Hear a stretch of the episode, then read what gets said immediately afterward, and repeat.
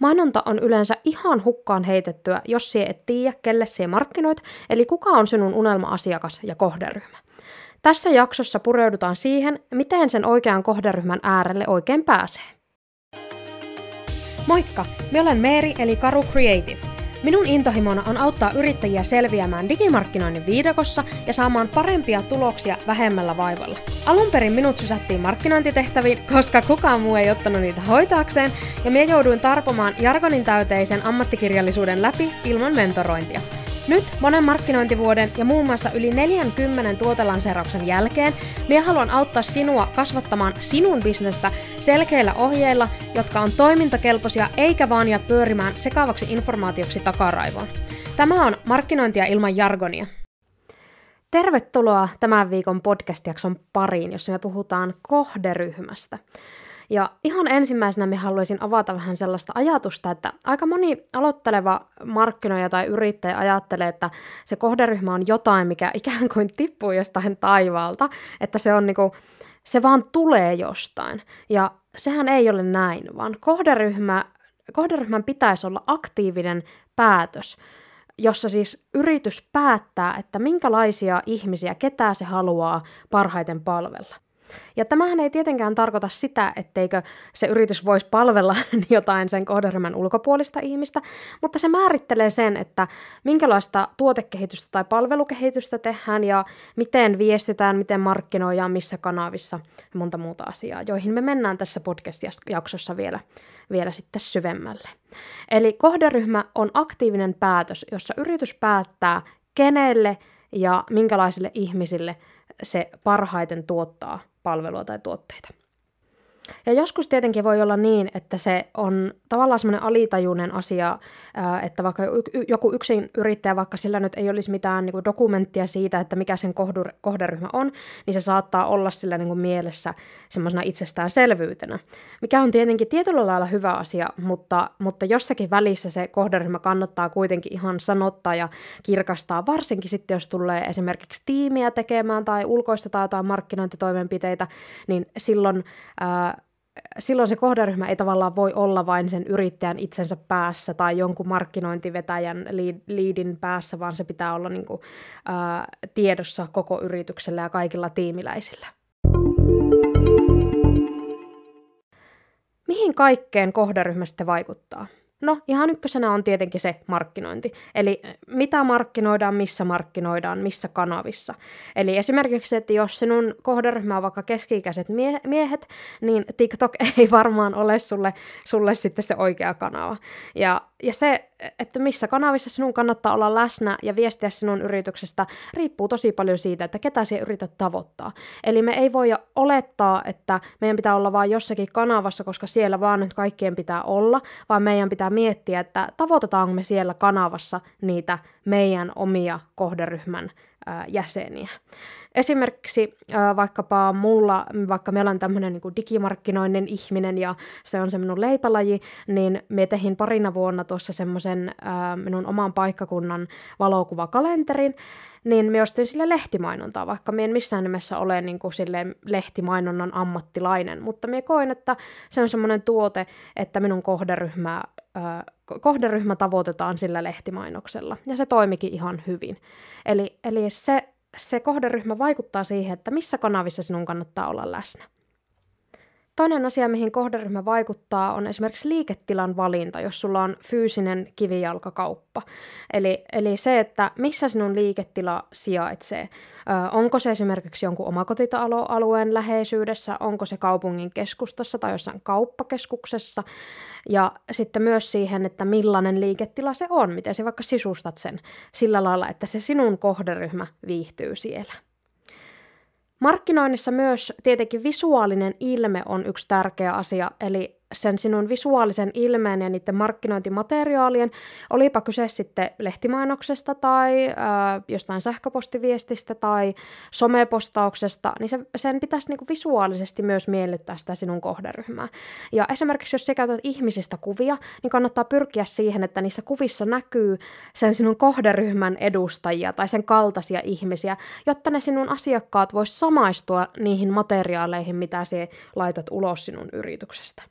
Ja visuaalisuuden lisäksi myös kirjoitustyyli, puhetyyli vaikkapa videoilla on myös riippuvainen siitä sinun kohderyhmästä. Eli esimerkiksi sitä puhukseen puhekieltä, murretta, puhukseen rennosti, asiallisesti, virallisesti, kirjakieltä ja samoin tekstissä samat jutut, niin myös se on yksi asia, mi- mihin kannattaa kiinnittää huomiota. Eli että mikä puhuttelee niitä sinun unelma- unelma-asiakkaita, ää, miten sinä saat niihin tavallaan sen kontaktin luotua ja ää, olet vaikka samaistuttava tai muuten houkutteleva. Eli kohderyhmä ei ole vaan semmoinen, että no hei, mulla on tämmöinen kohderyhmä öö, ja me kohdennan niille mainoksia, vaan se pitäisi olla ikään kuin semmoinen kaiken kattava öö, sateenvarjo sille, että minkälaista markkinointia ja tuotekehitystä sinä teet sinun yrityksessä.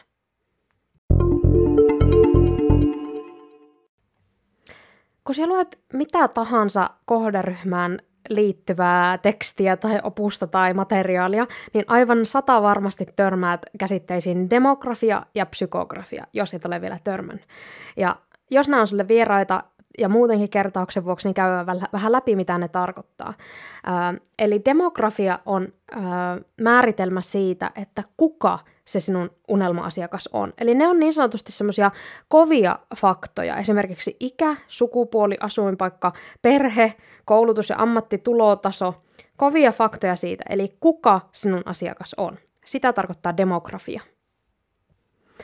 Psykografia puolestaan sitten tarkoittaa, että millainen tyyppi se sinun kohdeasiakas on. Eli mitä se vaikka harrastaa, minkälaisia arvoja ja asenteita sillä on, mitä se pelkää, mitä se toivoo, haaveilee, minkälaisia haasteita ja elämäntilanteita sillä on. Ja aika monesti näkee, että ihmiset on määritellyt näistä ko- omista kohderyhmistään vaan näitä demografisia tekijöitä. Eli sanotaan vaikka, että sinun kohderyhmä on 20-50-vuotiaat naiset, jo- joka on niin to- todella, todella laaja. Ja yksi minun esimerkki tästä ää, pelkän demografian määrittelystä on semmoinen netissä kiertävä kuva, en tiedä oletko törmännyt, mutta siinä on Ozzy Osbourne, eli ää, heavy rock-muusikko, Black Sabbathin perustajajäsen, ja sitten on Prince Charles, tai itse asiassa nyky nykyinen tietenkin kuningas Charles, ää, ja he on itse asiassa demografialtaan tosi samanlaisia ihmisiä.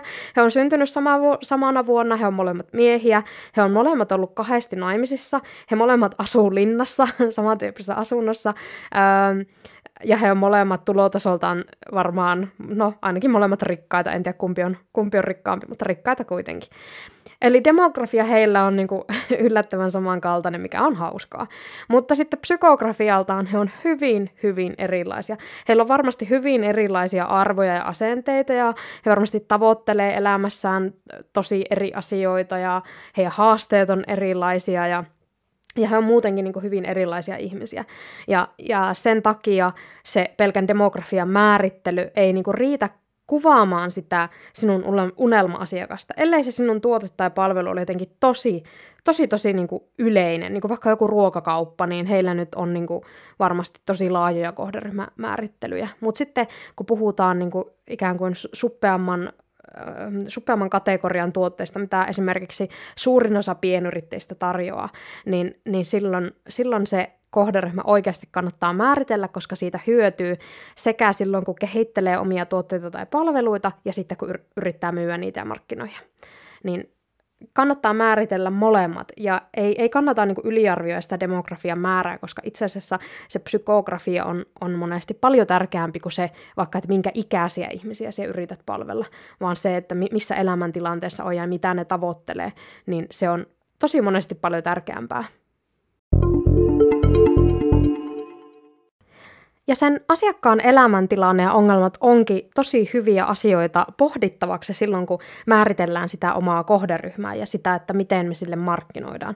Eli äh, sinun kannattaa miettiä, että millaisessa elämäntilanteessa se sinun asiakas on nyt, kun se ei ole vielä ostanut sitä sinun tuotetta, ja mihin sen pitäisi päätyä sitten, kun se on ostanut sen tuotteen ja käyttänyt sitä sinun tuotetta tai palvelua.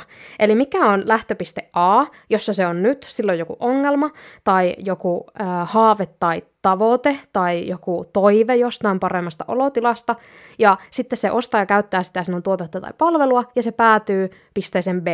Niin tämä on myös tärkeää kohderyhmäpohdintaa, ja, ja tätä voi ki- käyttää myöskin sitten siinä, kun kirjoitat vaikka mainoksia tai somepostauksia tai jotain muuta materiaalia sinun yrityksen markkinointiin, niin näitä asioita voi ihan konkreettisesti sanoa, että hei, niin kuin kärjistettynä vähän tämmöinen, että hei, oletko tässä tilanteessa? Tulet tänne, niin pääset tähän toiseen parempaan tilanteeseen. Ei tietenkään nyt ihan ehkä näin, näin yksinkertaisesti, mutta siis kuitenkin ajatuksen tasolla voit, voit hyödyntää tätä A, pistettä A ja pistettä B siinä, kun kirjoitat jotain, jotain markkinointimateriaalia tai somepostausta. Eli sillä sinun tuotteella kuitenkin on aina joku syy, syy tai asiakkaalla joku syy, miksi se ostaa sen sinun tuotteen niin mieti, että minkälaiselle tyypille ne juuri sinun tuotteen hyödyt on tärkeitä. Ja sieltä se pääset käsiksi sen asiakkaan niihin psykografisiin tekijöihin, eli siihen, millainen tyyppi se on ja minkälainen sen elämäntilanne on. Ja ja se pystyt hahmottaa sen sinun unelma-asiakkaan elämäntilannetta ja persoonaa myös ää, tämän, tämän ajatusharjoituksen avulla. Ja se auttaa tosiaan sinua kirjoittamaan parempia mainoksia, ja siitä me puhutaankin seuraavaksi. Huippua, että olit mukana kuuntelemassa tätä Markkinointia ilman jargonia podcastin jaksoa. Jos kipinä sytty ja haluat tehdä parempaa somemainontaa, niin minä olen tehnyt sulle maksuttoman myyvä mainostyökirjan, jonka avulla et enää koskaan kirjoita tylsiä, huonoja tai tehottomia mainoksia. Työkirjan avulla sie kirkastat, että kelle sinun mainokset on tehty, mitä niissä kannattaisi lukea ja miten puhut sinun tuotteista kiinnostavasti ja ilman tyrkyttämistä siten, että asiakas oikeasti kiinnostuu siitä. Mene siis osoitteeseen karucreative.fi kautta mainos tai kurkkaa linkki jakson kuvauksesta, niin pääset lataamaan tämän täysin maksuttoman oppaan itselle sähköpostiin. Osoite oli siis karucreative.fi kautta mainos.